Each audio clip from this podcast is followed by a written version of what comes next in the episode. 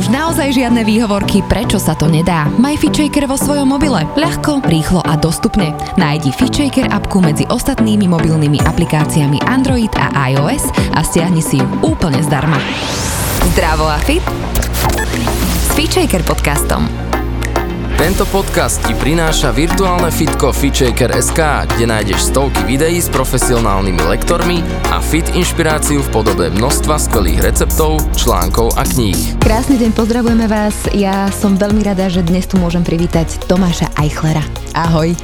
Hello, hello, teším sa, že som medzi vami. Ja si normálne hovorím, že či je toto možné, pretože my sa dohadujeme už dva roky. Naozaj, že dva roky. Áno, tak lepšie neskôr ako nikdy. Normálne, že som, som dnes tu prichádzala a hovorím si, že ono sa to udialo, konečne. Áno, akože myslím si, že vesmír nikdy nemešká a je vždy na čas. Áno. Takže áno. teraz je ten správny čas. A teda my sa dnes budeme rozprávať o meditácii. Ja mám taký pocit, že tie posledné dva roky nás naozaj tak e, zobrali do seba, do svojho vnútra a aj ľudia, ktorí sa smiali možno pred desiatimi rokmi, že, že čo si ty tam hmkáš a, a medituješ a, a neviem čo, tak ako keby sa o to zaujímajú a chcú a mám pocit, že uh, slovo meditácia je, je také, ktoré ľudia vyslovene vyhľadávajú. Ako to vnímaš ty? Tiež mám taký pocit, že keby si povedala pred 20-30 rokmi niekomu, že medituješ, tak by sa na teba veľmi čudne pozerali a ľudia by boli veľmi podozrievaví a skeptickí. A myslím si, že teraz sa to povedomie celkovo zlepšuje, aj tá otvorenosť spoločnosti. A takisto myslím si, že tie pandemické krízové roky nás naučili, že keď nemôžeš ísť von, tak ideš proste dovnútra. Mm-hmm. A každý, každý vidí, že tým, že žijeme v kultúre potláčania, tak to sa nedá potláčať do nekonečna mm-hmm. a niekedy nás to preplieska, telo si vypýta niečo, mm-hmm. čo mu nedovolíme. A ja by som povedal, že meditácia je akoby opak potláčania. Mm-hmm. Vieš, že nepotláčaš smútok, nepotláčaš plač a meditácia nie je o tom, že svieti slnko a skri- sedím so skríženými nohami a som proste happy a keď si smutná, tak si smutná. Prežiješ ten smutok naplno a potom odíde. Mm-hmm. A ja si myslím, že v tomto je meditácia super, že je to práve opak toho potláčania, ktoré tak často robíme a potom na to doplácame. Čo okrem toho, čo mi teraz hovoríš, ako by pre teba znamená meditácia? Alebo ako by si ju možno zadefinoval, ak sa to vôbec dá podľa teba, alebo podľa toho, čo, čo vieš? Meditácia pre mňa znamená mentálne ticho, alebo stav bez myšlienok. A to znamená, že nie si v stave tranzu, ale vnímaš, čo sa deje okolo teba, vnímaš, čo sa deje v tebe, robíš, čo robíš, len pritom nemáš myšlienky. A tiež sa dá meditovať správne a dá sa meditovať nesprávne. A niektorí ľudia akoby utekajú pred problémami alebo potláčajú problémy. Ale ja si myslím, že keď si naozaj v tej správnej meditácii, v tom mentálnom tichu, tak si zároveň aj uzemnená, že nie si uletená, vieš, že nepoletuješ niekde, mm-hmm. ale proste si naplno tu, naplno funguješ v realite, vieš prijať realitu, lebo my dosť často odmietame realitu, niečo sa nám nepáči, si to nepripúšťame, tu by som sa možno zastavila, mm-hmm. prepač, ale uh, hovoríš, že meditácia je stav bez myšlienok. Um. A nie je to skôr akoby teda ako to vnímam možno, možno ja zo svojho pohľadu a aj toho, čo som ako keby si niekde pozerala, alebo tak, že, že skôr sa stávam pozorovateľom tých myšlienok, ktoré sú stále tam, ale mám tam istú možnosť nejakého odosobnenia sa od nich? Aj to Lebo je... vieš, bezmyšlienkovitý stav, neviem, že či je úplne možný v rámci, alebo je možno v nejakých, v nejakých takých tých eh, alebo pri nejakých ľuďoch, ktorí naozaj už meditujú, meditujú, že sú fakt napojení, nejakí jogíni alebo tak. Áno, ako mm, je viacero spôsobov, ako sa tam dostať mm-hmm. a to, keď si ty ako pozorovateľ ti pomôže skôr sa tam dostať, lebo keď si ty povieš, že ty tú meditáciu robíš, tak ťažšie sa tam dostaneš, ale keď to berieš tak, že meditácia sa ti prihodí, mm-hmm. skôr dosiahneš ten meditačný stav, a tiež pomôže presne toto, že si uvedomíš, že tvoja identita nie sú tvoje myšlienky, ale ty len máš myšlienky. Uh-huh. A vtedy, keď ich vieš pozorovať zvonka, tak vtedy, vieš, myšlienka príde, myšlienka odíde, pozoruješ ich zvonka a časom sa začnú objavovať medzery medzi myšlienkami. Uh-huh. A tie medzery medzi myšlienkami sú tie stavy mentálneho ticha. Uh-huh. A meditačnou praxou si vieš predlžovať tie medzery. Takže keď napríklad sedíš s úmyslom meditovať nejakých 30 minút, možno si mala pár sekúnd tých medzier medzi myšlienkami, ale tých pár sekúnd je tak veľmi silných, ako keby si prišla z dvojtyžňovej dovolenky. Áno. A niekedy máš dní, že si aj niekoľko minút v tých mezerách medzi myšlienkami. Uh-huh, uh-huh. A zároveň to sprevádzajú také fyzické pocity. Veľmi často to vyzerá ako zimomriavky z hudby. Že cítiš taký, taký pocit na tele ako zimomriavky. To dosť často sprevádza ten stav nemyslenia, ten meditačný stav. A mňa zaujal nejaký rozhovor s tebou ešte dávno. Ešte som ťa nepoznala, ešte si ani nebol všade, lebo teraz mám pocit, že si, čo je samozrejme skvelé, lebo robíš a mm, veľkú osvetu e, v rámci vedy a momentálne aj v rámci meditácií a, a nejakého takého vnútorného e, stíšenia sa. Ale mňa tam v tom rozhovore zaujalo to, že ty ako vedec si s takým tým kľudom, ktorý je tebe vlastný, uh, hovoril, že je tu niečo, čo je akoby nad nami. Napriek tomu, že že si vedec. A vlastne aj vďaka tej meditácii sa my vieme dostať nielen do seba, ale vlastne ako keby s tým celkom sa nejak poprepájať. A to vo, vo mne ako keby tak nejak e, mnou tak zatriaslo a zarezonovalo a hovorím, že s týmto človekom sa chcem rozprávať. Tak uh, to je taký môj vhľad možno, ale zaujíma ma presne uh, to tvoje smerovanie k meditácii, čo ťa tam dostalo a ako to celé ty vnímaš, ale naozaj len z toho osobného vnútorného. Áno. Ja od 12 rokov trénujem bojové umenia a odtedy som sa vlastne chcel naučiť meditovať, lebo keď rozmýšľaš veľa, tak si pomalá, keď sa bojíš, tak si pomalá a zároveň nie si sama sebou. Takže z tej motivácie tréningu bojových umení ma tiež zaujímali aj tie východné filozofie. Robil som najprv karate, Aha. potom aikido, potom capoeiru, potom tai chi. Karate som aj učil. A... Inak máš taký pás, akože ja to stále sledujem. To, má, má toto, toto je len opašťok, alebo má to nejaký súvis aj s karate? Je len taký hypisácky opasok. A vieš, mám, a mám hnedý pás v karate a Aha. čierny pás na kupovaní. Aha, okay. Takže takto to súvisí. Odkiaľ si ho splašil? Kde si ho? Vo Viedni. Hej? Vo Viedni. No a vieš, tie bojové umenia majú nejaké spoločné veci, tak to ďalej trénujem doma, ale momentálne sa stretávam s ľuďmi, s ktorými trénujem tai chi, väčšinou v Šonbrúne, vo mhm. Viedni, mm-hmm. v tých šonbrúnskych záhradách. Mm-hmm. A to tai chi je proste taký vnútorný systém tých bojových umení a je to tak trochu aj akoby meditácia a yoga v stoji, mm-hmm. ale má to aj praktické aplikácie. Celkom také filozofické je aikido, Vieš, že, že nejdeš že silou proti sile, lebo keď príjmeš boj sily, sily, sily proti sile, tak vyhrá ten silnejší, mm-hmm. ale my chceme, aby vyhral ten dobrý. A vieš, aj v Aikide je to tak, že keď niekto brutálne tlačí, tak ty netlačíš proti nemu, ty vtedy cúvaš. A to sa dá aj v medziludských vzťahoch použiť. Vieš, ako, ako sa vlastne manévruje. To znamená, Takže, keď niekto na mňa tlačí, tak ja mám poodstúpiť. Áno. Tak. Mhm. Alebo letí na teba brutálne silný kop, tak radšej sa mu uhneš, alebo použiješ nejaký meký blok, lebo mhm. inak ti doláme ruky. Vieš, ja tam nepôjdem radšej, no. dobre? A, a po, toto vieš použiť potom aj v reálnom živote, vieš, proste rúti sa na teba auto, tak nebudeš stáť proste pred tým autom, ale odskočíš mu. Takže, alebo, alebo vieš, máš nejakú toxickú osobu, brutálnu, tak keď pristúpíš na pravidlá hry tej toxickej osoby, tak ťa stiahne na svoj piesoček a tam ťa ubije skúsenosťou, ale keď nepríjmeš tie pravidlá hry tej osoby, tak prežiješ to v zdraví. Mm-hmm a takéto veci je dobré naučiť sa rozoznávať. Takže aj z tohoto hľadiska to pomáha. A samozrejme, že vieš, tie pohyby, to cvičenie, tiež je to dobré pre nervový systém. Myslím si, že to rozvíja človeka na viacerých mm-hmm. úrovniach, tie bojové umenia. A mňa to teda inšpirovalo aj v snahe pochopiť ľudskú mysel, pochopiť ľudské telo, fyziológiu tela, to znamená, že ako veci fungujú v tele.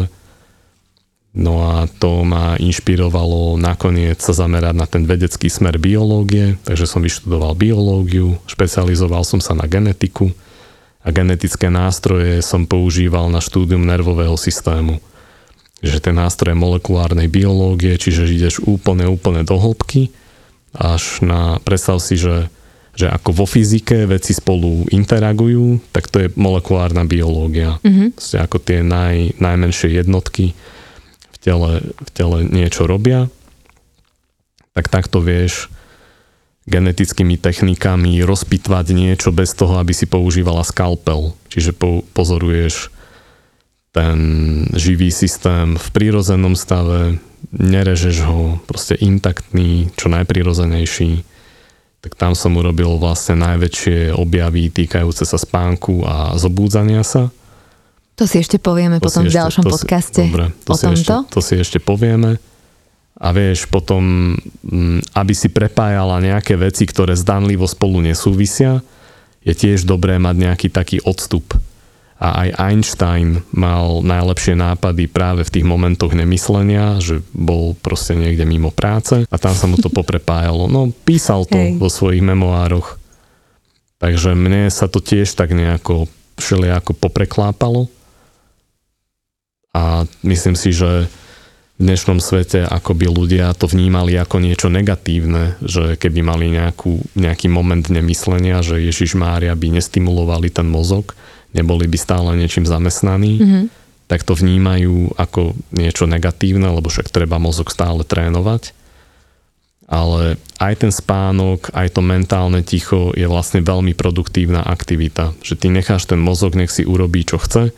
Naše telo je veľmi múdre. My mu nemusíme hovoriť, čo má robiť. Len je dôležité, aby sme ho nechali, Aha. nech si urobí to, čo chce. A teda otázka, už sa dostaneme k meditácii, že musíme niečo urobiť na to, aby e, sa udiala, v úvodzovkách udiala tá meditácia? Musíme niečo urobiť? Sú asi na to viaceré pohľady? Mhm. Podľa mňa je meditácia ako vrodená schopnosť nemyslenia. Každý tú schopnosť má, každý sa s ňou narodil, len rôznym ľuďom v tom bránia rôzne prekážky. Vie, že každý má nejakú tú inú históriu, iné traumy alebo nejaké závislosti, kvôli ktorým mu tam tie myšlienky stále idú, takže každý má nejakú inú tému, ktorá mu v tom bráni. A keď prekonáš tú vec, tak meditácia nastane samovolne.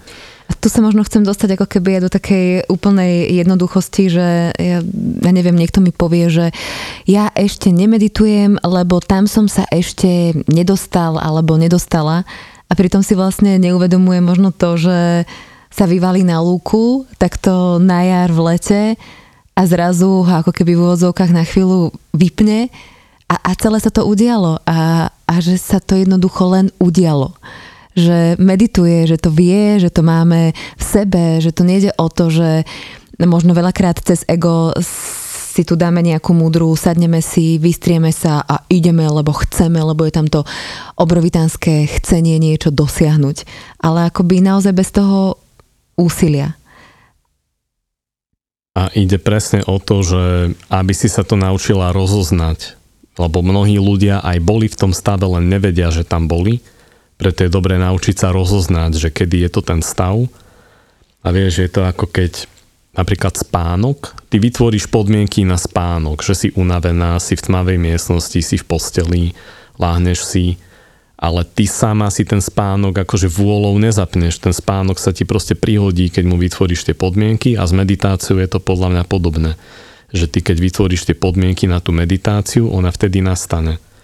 Keď sa budeš snažiť akože silou vôle, nie vždy to ide, ale zároveň sú nejaké techniky, ako si tú meditáciu vieš skôr privodiť. Ale nebolo to asi vždy tak, že to máš v úvodzovkách také upratané ako, ako dnes možno, lebo ty si si tiež prežil e, takými istými extrémami a práve preto e, v podstate asi dokážeš aj teraz lepšie pracovať e, s ľuďmi, ktorí možno majú nejaké problémy, dajme tomu e, s úzkosťami, s depresiami alebo s vyhorením a vieš im ponúknuť možno aj tú cestu tej meditácie a učiť ľudí v podstate ako meditovať, tak by ma zaujímalo, že čím si si vlastne prešiel aj ty.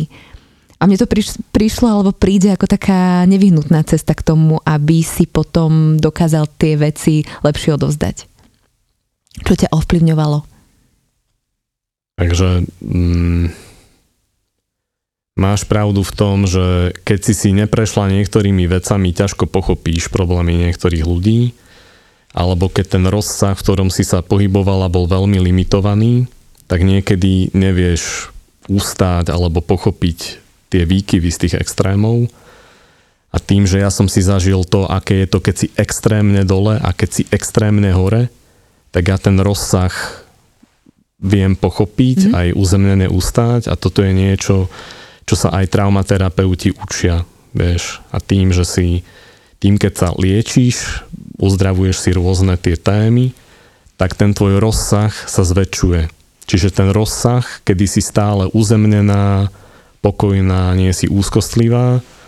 A v mojom prípade to bolo, že som extrémne veľa pracoval, zažil som extrémne veľké úspechy, ale aj extrémne veľké neúspechy vo všetkých možných sférach, či už pracovné, osobné, vzťahové,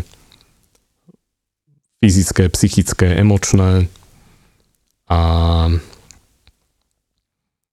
um, tým, že som prekonal vlastne aj depresiu, aj rakovinu, aj vyhorenie a nejak všetko sa to dialo naraz, tak som pocítil, aké je to byť proste extrémne dole, ale tým, že sa to všetko dialo naraz, tak som bol akoby ešte viac stratený. Čiže som išiel na také dno, že to si nevieš predstaviť. A ja som si pamätal, aký výkon som mal predtým a ja som sa tam nevedel dostať, mne to chýbalo, lenže ten výkon vôbec nebol zdravý.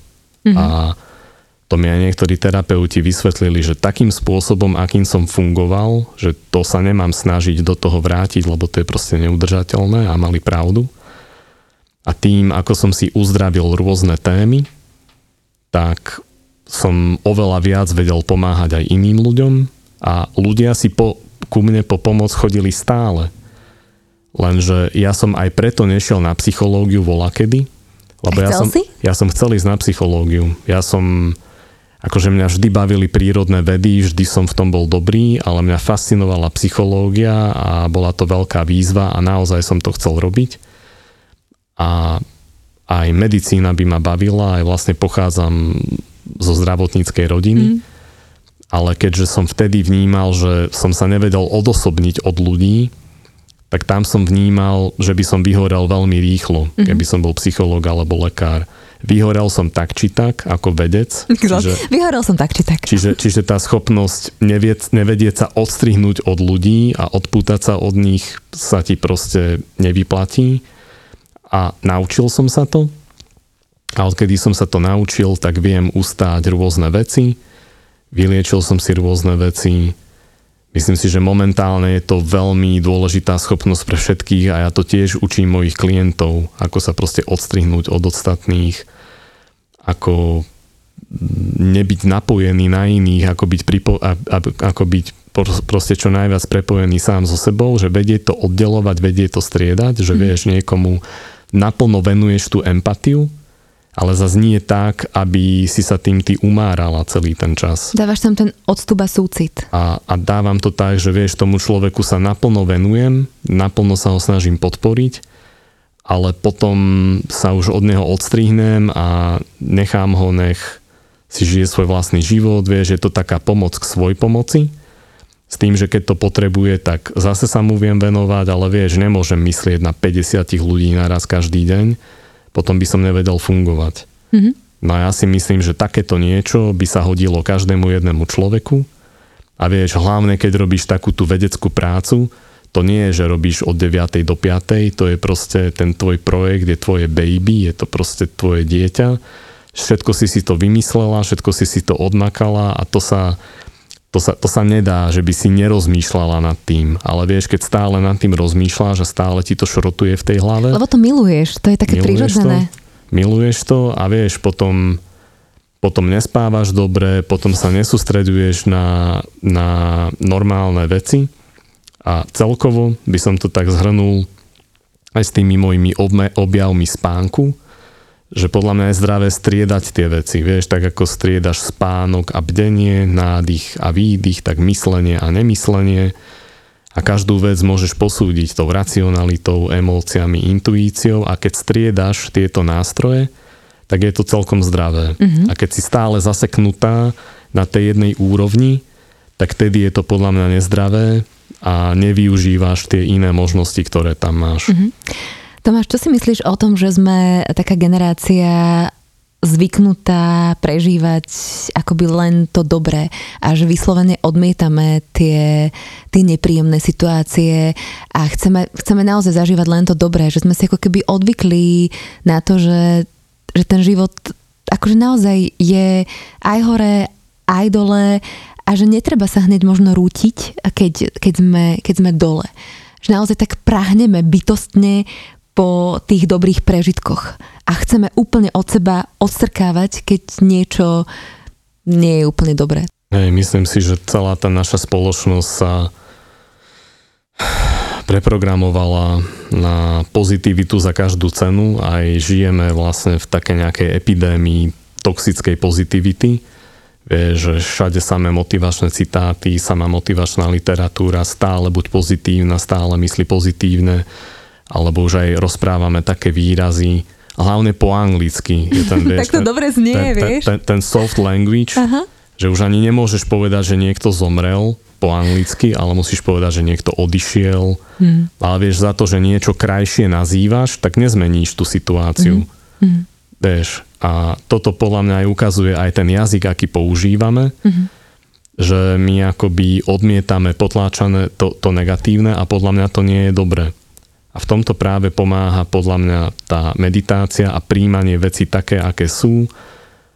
Ja ich nazývam pravými menami.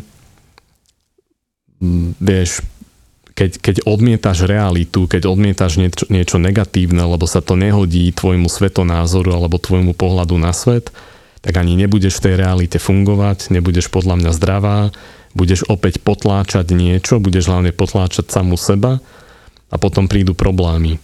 Takže kebyže príjmame veci, nepotláčame ich a snažíme sa precítiť aj tú bolesť, precítiť aj ten smútok, tak vtedy by sa to posunulo, lebo emócie sú zdravé, keď idú rýchlo hore a rýchlo dole a nie sú zdravé, keď idú hore a ty ich držíš stále niekde. Vieš, že hneváš sa na niekoho dva roky v kuse. Mm-hmm. Alebo, aj 10. Alebo aj 10, vieš, proste vstúpiš psovi na nohu, uhrízne ťa, zabrechá na teba, ale už ťa nerieši proste mm-hmm. dva roky. Ale niekto ti niečo spraví a ty budeš ešte proste zatrpknutá, nahnevaná a potom zaslepená tým hnevom a cez ten filter už nevnímaš ten svet tak, ako by si mohla. Takže kebyže dovolíme emóciám, nech prídu a odznejú a nepotláčame ich a zase by odišli, tak by sme aj zdravšie žili a vedeli by sme ich použiť ako informáciu. Vieš, že tie emócie tiež nie sú naša identita, ani tie myšlienky nie sú naša identita. Ale povieš si, že dobre, ty si proste tvoje ja, alebo ty si duša, ktorá má emócie, ktorá má myšlienky a informujú ťa o niečom tak ich vieš pozorovať, vieš ich nechať odznieť, pustiť ich a zobrať si tú informáciu pre seba. Mm-hmm. Tak to môžeš fungovať a myslím si, že potom budeš vidieť veci také, aké sú mm-hmm, a mhm. lepšie fungovať v realite. Poďme možno k tým krokom, že ako si teda vytvoriť uh, tie podmienky vhodné uh, práve na, na meditáciu. Čo teda mm-hmm. preto môžeme urobiť? Áno. Ako teda ty možno učíš ľudí meditovať? Ako im radíš, keď teda chcú? Ako im pomáhaš odstraňovať tie veci, ktoré sú im prekážkou? Ten princíp je jednoduchý a ľahko sa to povie, ale ťažšie sa to realizuje a rôzne je to ťažké pre rôznych ľudí. A dôležité je to, aby sme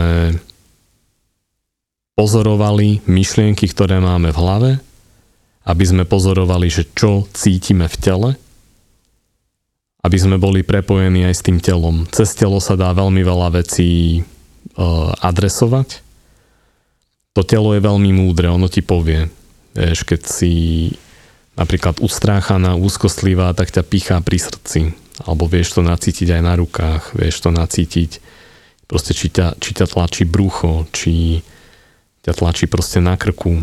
Takéto veci vieš nacítiť a rôzne pocity v tele ti ukazujú rôzne témy, ktoré máš. Alebo môžeš na sebe pozorovať alebo by som povedal, že také tri veľmi nápomocné otázky, ktoré sa môžu ľudia sami seba pýtať bez ohľadu na to, ako sú pokročilí a môžu sa to sami seba pýtať raz denne, 10 krát denne, 30 krát denne. Kde je moja pozornosť? Aké mám dýchanie? Čo cítim v tele?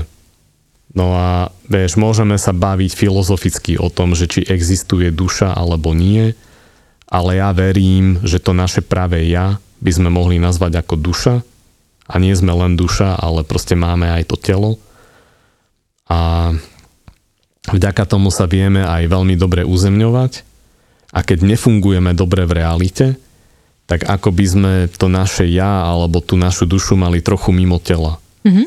A ja verím, že to naše vedomie je v našom nervovom systéme a čím lepší stav nášho nervového systému, proste fyziologicky, tom lepšom stave môžeš mať potom aj vedomie ako také. Vieš, ako podklad pre myslenie alebo pre, pre to tvoje ja.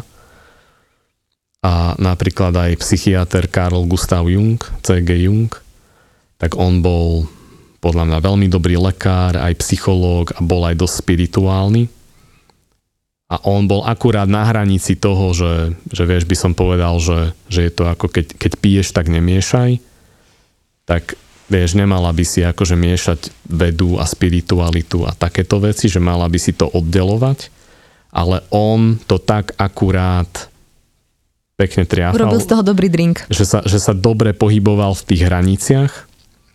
No a on hovoril, že on ako psychiatr, že on je akože dobre zabezpečený a mohol by si dovoliť platiť ľudí, aby mu robili veci, ale že on si naschvál sám varil, sám upratoval, sám rúbal drevo, sám si kúril, polieval rastliny, tvrdil, že tieto veci nás veľmi uzemňujú a jeho to proste veľmi drží tuto v realite. A mne sa veľmi páči, ako on definoval tú našu psychiku alebo identitu, že, že, máš, že máš proste ego ako niečo, ako nástroj na prežitie, ktorý sa chce prejaviť mm-hmm. a takú nejakú stranu akcie a že máš aj superego ako nejaké naučené normy od spoločnosti a vplýva to na tvoje podvedomie, na tvoje podvedomé rozhodnutia a máš aj to svoje práve najvnútornejšie ja, ktoré on nazval ako it. Mm-hmm. It je podľa neho to najvnútornejšie ja a podľa neho je zmysel života sebarealizácia, že aby sa to najvnútornejšie ja prejavilo natoľko ako ego, aby si bola proste čo najviac sama sebou. A keď sa pýtaš, že kde je moja pozornosť, na čo práve myslím, tak si môžete všimnúť, že keď na niečo myslíte, tak myslíte väčšinou na minulosť alebo na budúcnosť. A potom sú ľudia, že majú tendencie stále sa, stále sa umárať v minulosti, stále sa trápiť nad minulosťou alebo že staré zlaté časy. Potom máš ľudí, ktorí väčšinou plánujú a väčšinou na budúcnosť myslia alebo ti to prepína medzi tými dvomi stavmi ale nie si v prítomnosti.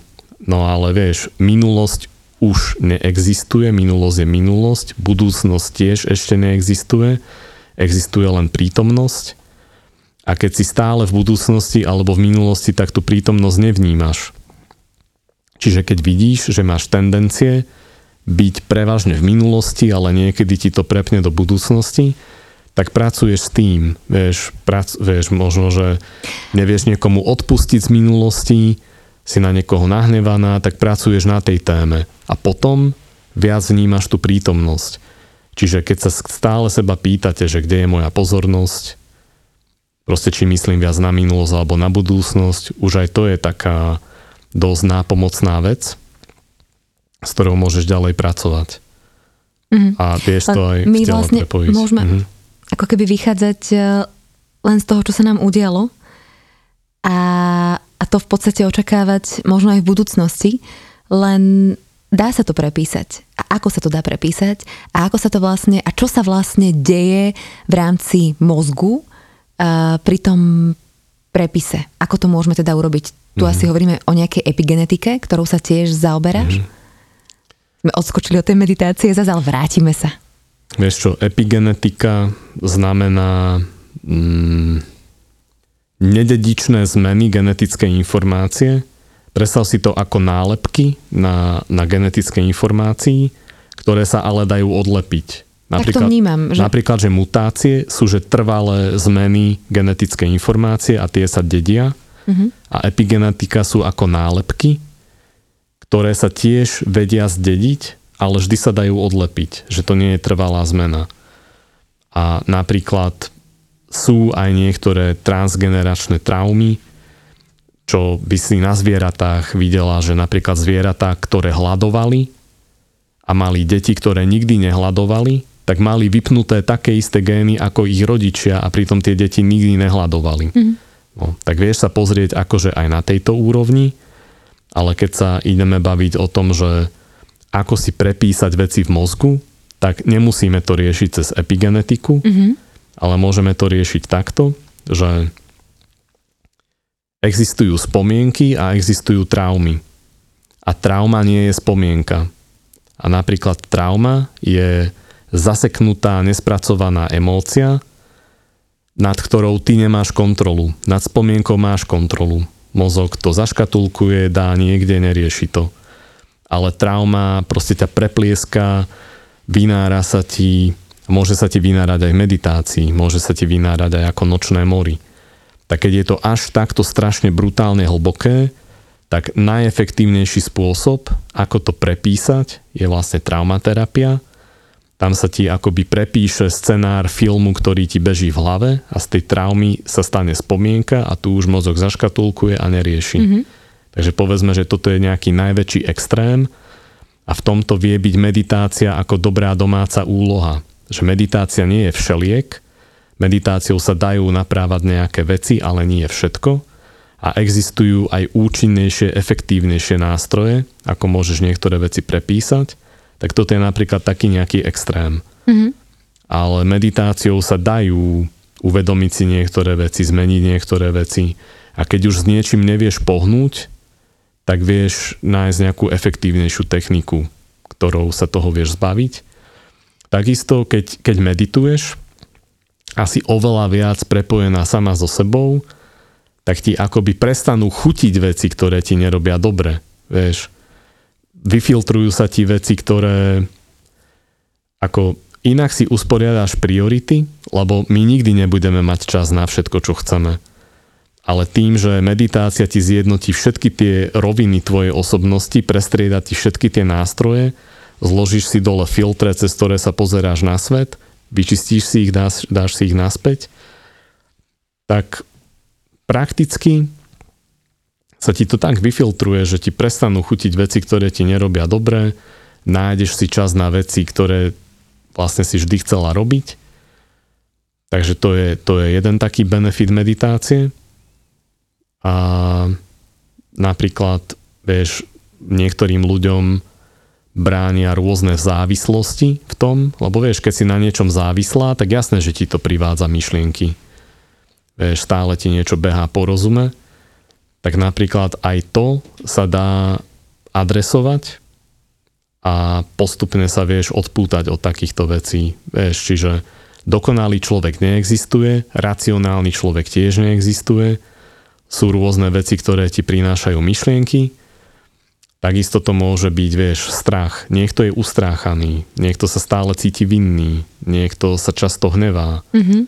Každý to má uh, nejako, Každý ale má poďme nejako. možno konkrétne ku tej meditácii, mm. že čo sa deje teda uh, v našom mozgu počas meditácie. Mm. Dajme tomu polhodinová meditácia, mm. akým spôsobom sa to tam celé nejak prepája a, a čo sa mm. vlastne deje. Mm-hmm. Vlastne počas meditácie je mozog vo veľmi bdelom stave a zosilňujú sa zosilňujú sa nervová aktivita v centrách pre sústredenie sa a aj robili experimenty na ľuďoch, ktorí nikdy nemeditovali a na takých, ktorých meditovali a zistili jednu zaujímavú vec, že im povedali, že budú cítiť bolesť, že ich pichnú niekde, tak ľudia, ktorí nikdy nemeditovali, tak oni cítili tú bolesť ešte predtým, ako prišla. A keď ich pichli, tú bolesť aj cítili a keď proste to odišlo, ten pichavý podnet, tak ešte stále tú bolesť cítili dosť dlho. Ale ľudia, ktorí veľmi dlho meditovali, keď povedali, že ich pichnú, tak najprv necítili nič keď ich pichli, tak tú bolesť cítili oveľa, oveľa viac ako ľudia, ktorí nemeditovali a keď ten podnet odišiel, tak tú bolesť už necítili. Čiže vieš, akoby oveľa silnejšie prežívalo, prežívali to, čo sa dialo. A pravdivejšie. A pravdivejšie. A ukázali, že aj ktoré centrá mozgu sú za to zodpovedné. Čiže napríklad toto sa deje v mozgu. Takisto sa znižuje oxidačný stres, a toto sa dalo odmerať už na úrovni chromozómov. Na koncoch chromozómov máme teloméry a oni sa skrácujú s každým bunkovým delením a to limituje počet delení buniek a to nás chráni pred rakovinou. Že keby sa naše bunky e, delili do nekonečna, tak by mohli byť rakovinotvorné. No a tá obrana proti rakovine, tá daň za to je vlastne starnutie, ale keď máme veľký stres, tak starneme predčasne tie chromozómy sa ešte viac skracujú. A pozorovali na ľuďoch, ktorí nikdy nemeditovali, že keď ich 3 týždne intenzívne učili meditovať, tak to skracovanie chromozómov sa spomalilo. Čiže a tež dá sa odobrať vzorka krvi. V krvi máme aj biele krvinky, tie majú jadro, tie majú DNA a približne to odzrkadluje oxidačný stres v tele. Katia Rubia na King's College uh, London publikovala niekoľko článkov, kde ukázala, že, že poruchy pozornosti detí vie meditácia napraviť. Tiež ukázala, že, že ľudia, ktorí dlho meditujú, tak majú oveľa viac sivej kôry mozgovej. Mm-hmm. A sivá kôra mozgová znamená tela mozgových buniek a tá biela hmota sú axóny, tie dlhé výbežky. Čiže čím viac máš sivej sivej hmoty, tým viac máš mozgových buniek. Uh-huh. No a ukázala, že ľudia, ktorí dlho meditujú, majú oveľa viac mozgových buniek a to súvisí aj s tým, že náš mozog je pla- plastický, stále sa mení a volá, kedy sa myslelo, že mozgových buniek len ubúda od dospelosti. Ale ukázalo sa, že, že keď uh, málo spíš, máš veľký stres, vtedy tých buniek práve že ubúda, ale dá sa to zvrátiť, keď spíš správne, keď medituješ, máš správnu životosprávu a vtedy sa ti viac delí, um, viac, proste vzniká viac mozgových kmeňových buniek. Máme rôzne kmeňové bunky, nie len tie embryonálne, ale v každom tkanive sú nejaké. A tie nervové kmeňové bunky sa volajú neuroblasty a keď medituješ, alebo sa správne hýbeš, že nie je príliš veľa, že to nepreháňaš cvičením, ale povedzme, že máš dosť pohybu, konzumuješ tie správne veci, spíš dostatočne, medituješ, tak oveľa viac mozgových buniek ti vzniká. Ten proces sa volá neurogenéza a mhm. znamená to to, že, že mozog sa ti lepšie obnovuje. Že viac, že ti tých buniek nie len, že ako starnutím sa tiež znižuje to obnovovanie sa mozgu, ale znamená to aj to, že ak máš nejaký problém, nebudeš ho mať navždy. Nie je to nevyhnutné, dá sa to zmeniť. Veci sa dajú inak poprepájať v mozgu. Mozog sa dokáže obnovovať. A ešte jeden dôležitý účinok. Meditácia zlepšuje rôzne parametre spánku a ten spánok robí veľmi veľa. Vieš, je to dôležité aj pre učenie sa, že keď sme privedomí, bdieme, tak nasávame informácie a zosilujú sa niektoré spojenia medzi mozgovými bunkami, tie spojenia sa volajú synapsy a máme ich síce miliardy, ale ich počet je obmedzený. A keď si príliš dlho hore, už nemáš kapacitu na to, aby si viac vnímala. A počas spánku sa vytriedia ako burina a zachovajú sa len tie najsilnejšie, z toho vzniknú spomienky a tie ostatné sú voľné, pripravené na nové učenie. A takéto cyklické zabúdanie a posilovanie spojení je dôležité pre učenie A meditácia ešte viac intenzívňuje ten spánok.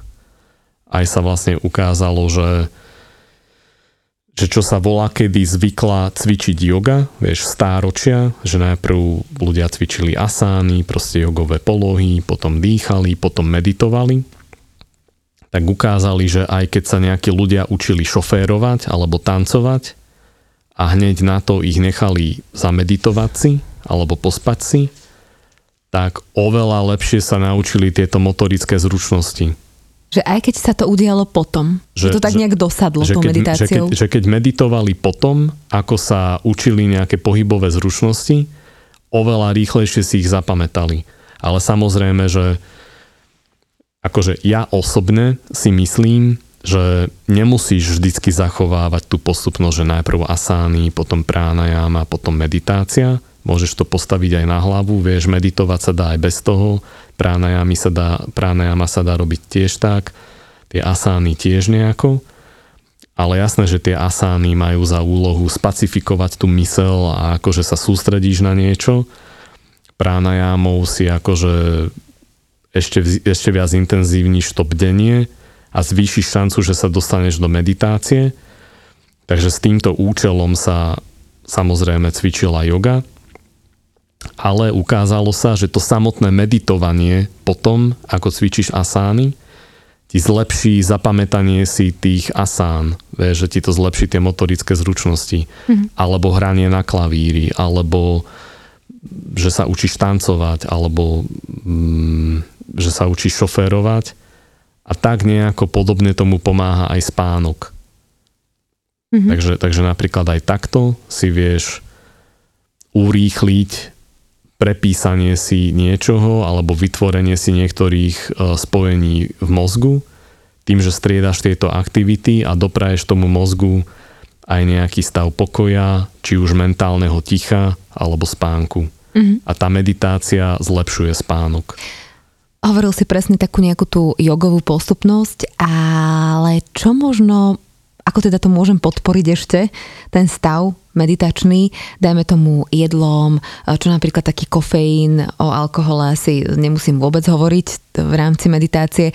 Môžeme spomenúť možno aj nejaké v úvodzovkách stimulanty iného charakteru, e, ktoré sa teraz využívajú. Ale poďme teda pekne postupne, mm. hej, že e, čo všetko môže urobiť človek, ktorý si povie, dobre, chcem vyskúšať meditáciu, e, neviem, v rámci jedla možno meso dať preč, ale vôbec to nemusí tak byť, že ako, ako to ty vnímaš v tomto smere? To sú veľmi dobré otázky, lebo existujú rôzne názory.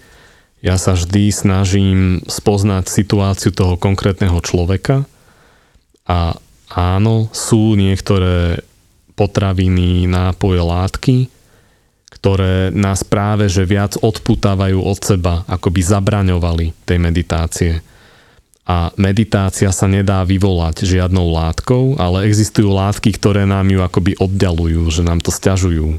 Mm-hmm. A potom máš tendencie rôznych ľudí, že vieš napríklad, ak je niekto letargický, ubitý, depresívny, vyhorený, potrebuje viac proteínov, potrebuje práve, že jesť meso, ale keď je niekto rozhorúčený, výbušný, agresívny, ten by mal jesť menej mesa.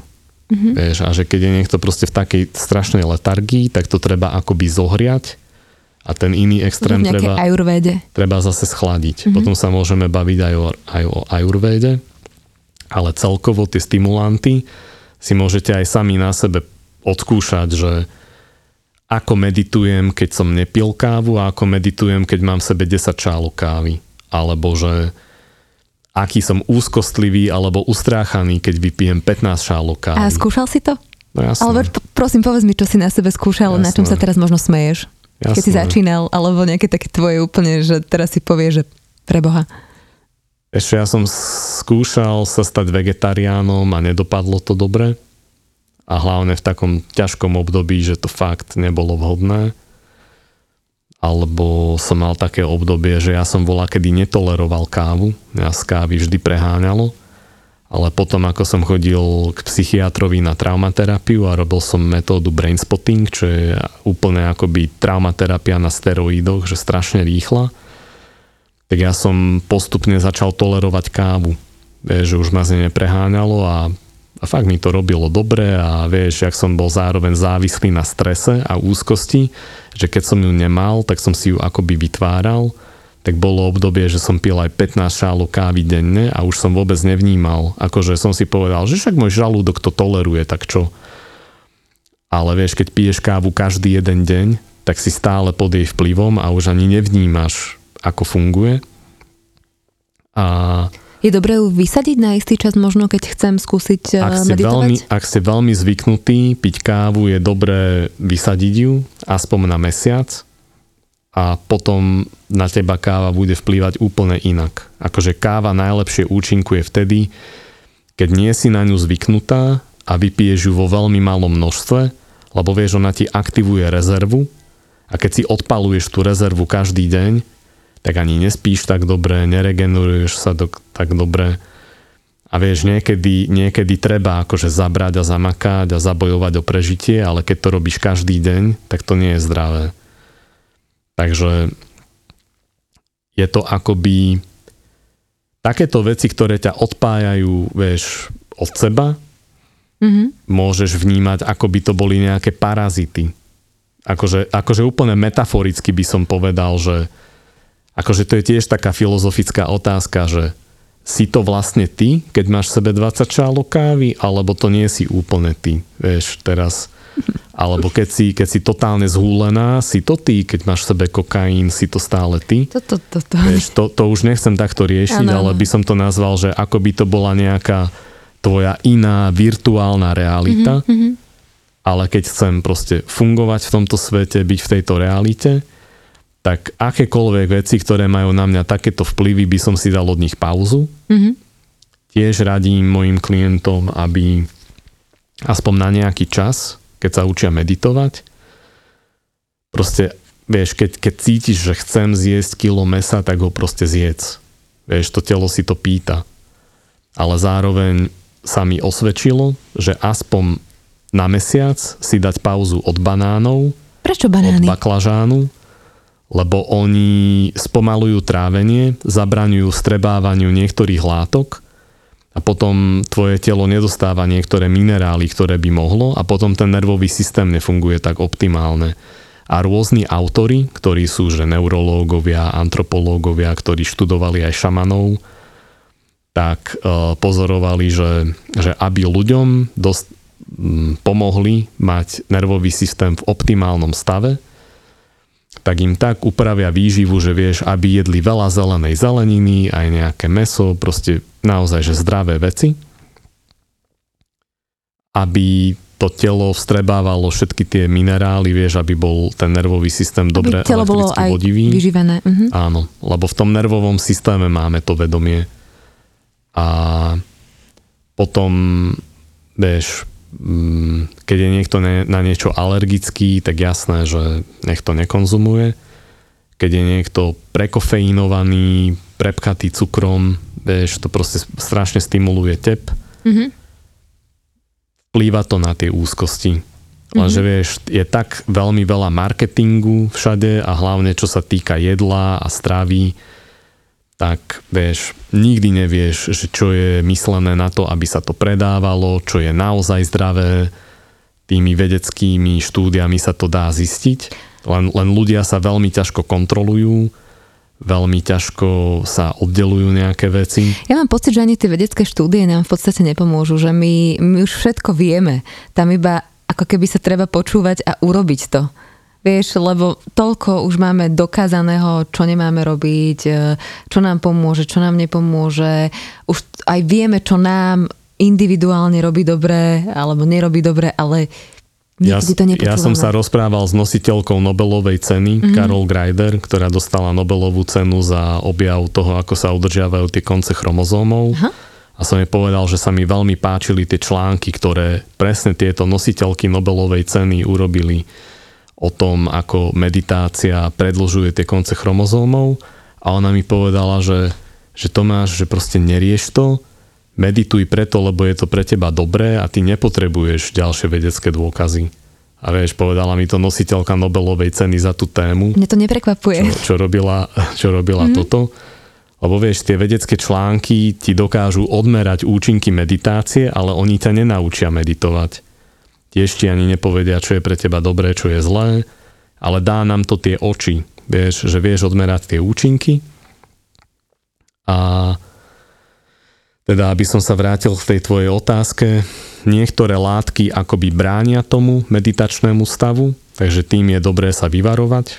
A to tiež konzultujem ľuďom, potom niektoré, niektoré potraviny, presne, ktoré obsahujú stimulanty, takisto, vieš, keď, keď nespíš dobre a si proste nevyspatá a nemáš ten nervový systém v dobrom stave, takže tá životospráva ovplyvňuje aj toto.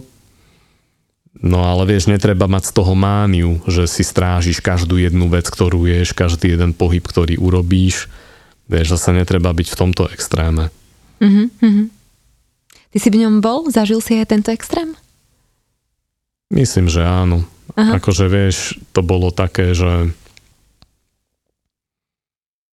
mm, najprv som niektoré veci samozrejme necítil, neuvedomoval som si ich, lebo však tým, že ja tiež pochádzam z tej kultúry potláčania vecí, tak by mi ani len nenapadlo, vieš, niečo zohľadňovať. Ale potom, keď som si to nacítil a všimol som si, že, že dosť často ma pichá pri srdci, keď robím toto, alebo dosť často mm-hmm. sa mhm. deje, keď robím hento, tak niekedy som potom tú výživu riešil, nehovorím, že úplne fanaticky, ale dosť veľkú pozornosť som tomu venoval, keď som skúšal rôzne veci. A keď som si už overil, čo mi vyhovuje, čo mi nevyhovuje, už som to neriešil. Ale ja som taký typ, že keď niečo robím, na niečo sa vrhnem, tak to robím na 300% mm-hmm. a potom sa zase zameriam na niečo a takto to postupne mm, striedam. Ale tie veci, ktoré už mám overené, zabehané, tak tých sa ďalej držím. A vieš, keď treba zmeniť niečo, tak to zmením, nerútim sa do záhuby. Mm-hmm. Ale mám tendenciu sa veľmi sústrediť na niečo, do hĺbky to proste preštudovať, preanalizovať, vyskúšať a myslím si, že, že či už tými skúsenosťami alebo vekom to preháňam čoraz menej a menej. Mm, takže sa tak uvoľňuješ aj ty, vďaka aj meditácii. Sa, aj sa tak uvoľňujem a vieš, tá meditácia je taký asi, jed, asi jeden z, naj, z najužitočnejších nástrojov, aký som si nejako vybudoval alebo ku ktorému som sa akoby vrátil. Takže Vieš, pomáha mi to niektoré veci precítiť, lebo však áno, som vedec, platia ma za to, aby som príliš veľa rozmýšľal a tiež mám tendenciu riešiť veci, ale už sa snažím neriešiť neexistujúce problémy, ako zohľadním si nejaké rôzne scenáre toho, čo by sa mohli stáť, ale snažím sa nezblázniť sa z toho, čo by sa mohlo stať. A už sa mi darí, odkedy som si vyliečil niektoré tie emocionálne rany a odkedy som si ináč aj spravil taký terapeutický výcvik, že ja som vlastne aj terapeut, mm-hmm. tak už sa mi to dá lepšie prestriedať a dokážem veci už aj lepšie preciťovať. To som predtým nevedel tak dobre. Takže sa mi darí čoraz viac akoby byť viacej v tom srdci a to neznamená, že mám vypnutý mozog, ten mozog mi stále funguje. Ale to, čo mi hovoril tréner na karate, keď som mal 12 rokov, proste pred 22 rokmi, že to mi prepojí si hlavu so srdcom, tak konečne sa mi to darí, dlho sa mi to nedarilo. Takže vieš, aj keď keď proste cítiš niečo v tele, že, alebo aj intuícia ti povie, že niekto ťa proste klame, to je jasný, rýchly signál a keby si mala mesiac na to, aby si si overovala každú jednu vec, ktorú ti ten človek povedal, tiež by si prišla na to, že ťa ten človek klame. Ale intuícia ti to povie hneď. Dokáže ťa intuícia aj zradiť? Áno, dokáže. Lebo intuícia je hlas tvojho podvedomia, to znamená celoživotnej skúsenosti a vychádza to len z tvojej skúsenosti.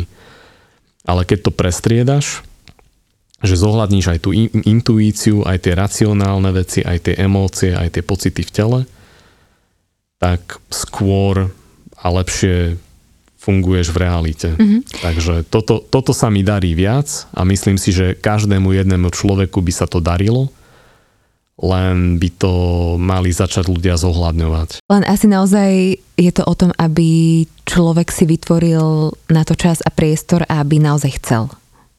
To chcenie je veľmi dôležité, lebo vieš, nemôžeš do meditácie nikoho nútiť, musíš to chcieť. Treba rešpektovať slobodnú vôľu. Manipulácia napríklad slobodnú vôľu nerešpektuje.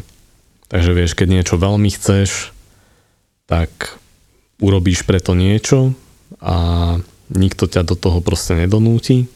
A to, že niečo chceš a máš nejaké také želanie preto, veľmi zvyšuje šancu, že ten meditačný stav dosiahneš. Uh-huh. Uh-huh. A čo si napríklad myslíš o vedených meditáciách? Vedené meditácie môžu byť dobré. Myslím si, že je to jeden zo spôsobov, ako sa naučiť meditovať. A ja si myslím, že má význam aj meditovanie samostatné, aj meditovanie kolektívne. Uh-huh. Je, že, že vnímaš, vnímaš akoby ten stav, keď je viacero ľudí, ktorí meditujú spolu niekedy máš toho mentálneho ticha trochu viac. Akože neviem to úplne vysvetliť, ale je to moja skúsenosť. Mm-hmm. Že vieš, aj napríklad nejakí ľudia viacerí sa spolu učia v knižnici, tak sa im lepšie spolu učí. Taký do... pocit spolupatričnosti asi. Áno. Zosilnené energie, alebo dosť, ako... Dosť, akože neviem to, neviem to vysvetliť, prečo to tak je, ale moja skúsenosť je taká, že niekedy, keď som meditoval aj s nejakými inými ľuďmi, už vyše 10 rokov, tak máš tam tých stavov mentálneho ticha trochu viac a možno, že pre začiatočníkov je to aj lepšie, vie, že sú tam aj skúsenejší ľudia, ktorých vedia trochu viesť a potom, keď meditujú doma, tak vedia rozoznať ten stav. Alebo vieš, majú sa stále koho opýtať. Mm-hmm Takže ja si myslím, že dobre je aj jedno, aj druhé. Aj meditovať samostatne doma a niekedy aj skupinovo, že mm-hmm. sú mhm. to vedené meditácie. Ja ale niekedy mám pocit, že tá vedená meditácia nás ako keby neprepája úplne s tým našim najvyšším, mm-hmm. ale v mhm. podstate si predstavujem opäť, ja, ja to mám na takých metaforách možno, mm-hmm. že a máš strom a teraz máš tam tú vedenú meditáciu, dajme tomu ja neviem, meditácie na pekné ráno alebo niečo také mm. a niekto ťa ako keby vedie a dávať ťa do nejakých takých tých predstav a ty mm. si ako keby ten svoj strom vyzdobíš tým, čo ten hlas rozpráva, vieš? Ale ako keby reálne ty nejdeš do toho svojho ticha, ty nenecháš vyplávať to ozajstné, čo je, čo je v tebe, či už je to možno aj nejaký strach, aj nejaká mm. úzkosť mm. a tak ďalej, ale skôr ako keby si ozdobíš ten strom a máš možno krajší pocit, čo je tiež skvelé, lebo ťa to dokáže nejakým spôsobom navnadiť, dať ti to pozitívne myšlienky, ale že nejdeš až tak hlboko. Čo si o tomto myslíš? Súhlasím, Preto porovnanie. Súhlasím s tebou v niektorých veciach Aha. a tam by som povedal možno aj to, že vieš, meditácia je ako šport, že sú stovky mhm. spôsobov. spôsobov športu, tak sú aj mnohé druhy meditácie a závisí podľa mňa aj od toho, že kto tú meditáciu vedie a akým spôsobom. Mm-hmm.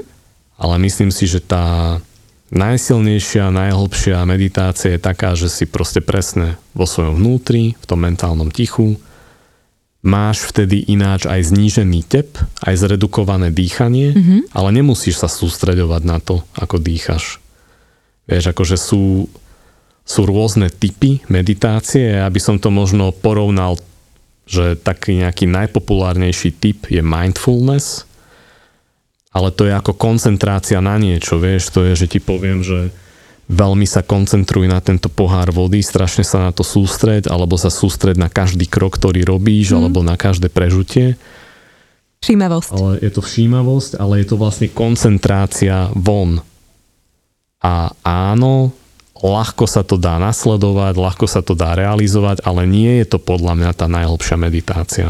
Mm-hmm. Ale je to len ako taká barlička, vieš, a teraz nemusíš mať, že tichú miestnosť a nejakú hudbu a sviečku a vonnú tyčinku. Môžu byť aj, že ideš po rušnej ulici a je brutálny rúch okolo teba a môžeš byť v tom meditačnom stave. V tom úplne hlbokom mentálnom tichu. Mm-hmm ale tým, že sú akože rôzne druhy toho, tak môže byť ťažké sa zorientovať a ja by som nejak chcel, nechcem hovoriť o konkrétnych ľuďoch a typoch, ale skôr by som zdôraznil, že čo ja považujem za najdôležitejšie, aké parametre by mal mať učiteľ, ktorý ťa učí meditovať. Mm-hmm, tak povedz na Vieš, záver. Že mala by si sa pri ňom cítiť bezpečne, mal by byť uzemnený, emocionálne stabilný, ty by si sa pri ňom tiež takisto mala cítiť, mal by mať integritu, to znamená, že nevyužije tú pozíciu sily proti tebe, takéto parametre by mal mať učiteľ, ktorý ťa učí meditovať. Mm-hmm. Zároveň by nemal byť fanatický, nemal, byť, nemal by byť fanatický ani ohľadom meditácie. A vieš, je to taká dosť tenká hrana, lebo však keď si nadšená z tej meditácie a potom to akože tlačíš a vnúcuješ úplne všetkým, vieš, to je jak náboženskí fanatici. Oni to tiež myslia dobre. Oni tiež chcú všetkých zachrániť. Takže učiteľ meditácie by ani nemal byť fanatický, mal by rešpektovať slobodnú vôľu. Mm-hmm. No a ešte taká otázka, ktorá ma zaujíma, že mne teda príde najdôležitejšie, alebo čo vnímam v rámci seba, čo mne robí dobre, budem vychádzať úplne zo svojej skúsenosti, že mm-hmm. ráno sa tak ako keby prepojiť so sebou a potom večer pred spaním. Mm. Uh, ako to Funguje to nejak aj e, z pohľadu vedy alebo možno spánku? To ranné naladenie sa, alebo keď, máme ešte, keď sme ešte takí unavení, ešte tak viac so sebou v spojení, alebo ja to tak vnímam naozaj len intuitívne, ráno a večer. Čo si o tom myslíš? A čo na to hovorí veda? Veda hovorí na to to, že veda dokáže odmerať účinky toho, keď medituješ, proste na anatomickej úrovni alebo na biochemickej úrovni Veda dokáže odmerať, že keď medituješ, tak máš hlbšie fázy spánku. Toto dokáže veda. Mm-hmm. Napríklad. Ale sú samozrejme veci, ktoré veda zatiaľ nevie odmerať.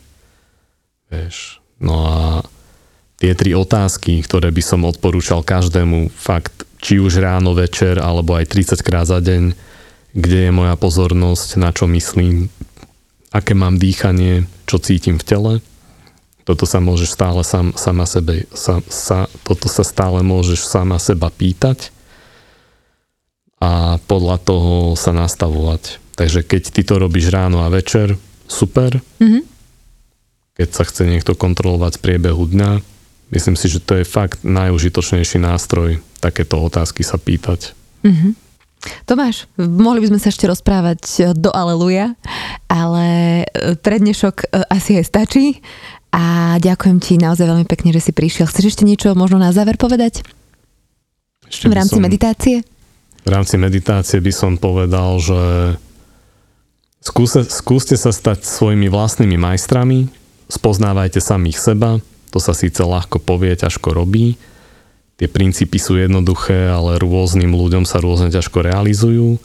Takže na to spoznávanie sa samých seba. A ak by ste si chceli pozrieť rôzne zdroje, mm-hmm. ktoré som vyprodukoval, či už v televízii, v rádiu alebo v novinách, tak ich nájdete na mojej stránke tomaseichler.com alebo na Instagrame zavináč neurogeneticist alebo na Facebooku ako Tomas Eichler autor. Takže tam zdieľam obsah, ktorý je tomu relevantný. Takisto učím ľudí meditovať cez Zoom, cez video a cez pracovné dni vo Viedni alebo cez víkendy v Bratislave, Brighter Life, mm-hmm, to je mhm, na Hurbanovom námestí 5 pri Michalskej bráne. Takže tam učím aj skupinové workshopy alebo individuálne sedenia a dosť často, vieš, aj to telo s tou myslou idú ruka v ruke. Takže robím aj takú osteopatickú masáž, mm-hmm. ktorou vieš ponaprávať nejaké veci v tele. Napríklad, vieš, ak je niekto stále zhrbený, pretože je ustráchaný, tak keď mu to odblokuješ fyzicky, tak bude cítiť menej strachu, ale keď nepracuje na tej téme, zase sa bude hrbiť kvôli mm-hmm. tomu strachu. Takže takto sa vieme pozrieť na to, čo konkrétne vám k tomu bráni a znovu vám pomôcť ob- objaviť tú schopnosť v tomto. Bližšie sa dostať Vla- k sebe. Bližšie sa dostať mm-hmm. k mhm. sebe, takže ja si myslím, že je super, že žijeme v prostredí, že máme na výber rôzne možnosti, tak toto je tiež jedna z možností. Alebo ak vám pomohli nejaké tieto rady, tak dúfam, že vám to pomôže nájsť si toho správneho učiteľa, ktorý vyhovuje práve vám. Mm-hmm.